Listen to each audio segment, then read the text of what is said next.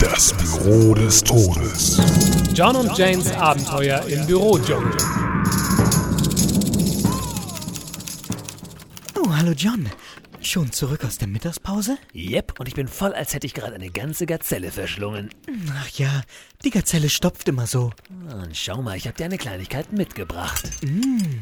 Sieht ein bisschen aus wie Affenhirn auf Eis.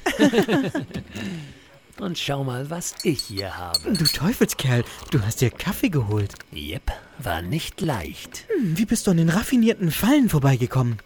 Raffiniert. Lieber Falgurum, deine Alligatorenschleuder hat noch einen John nicht von seinem Mittagskaffee ab. Und? Wie hast du die Kaffeemaschine überlistet? Nun ganz einfach. Ich wusste, dass der Boden der Kaffeemaschine sensibel auf Druckveränderungen reagiert.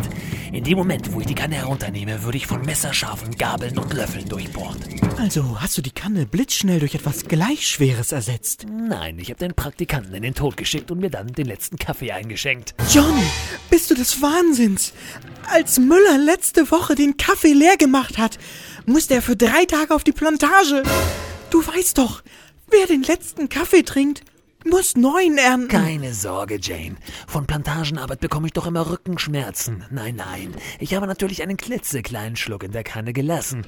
Für Müller. Oh, John, du bist wirklich ein Teufelskerl.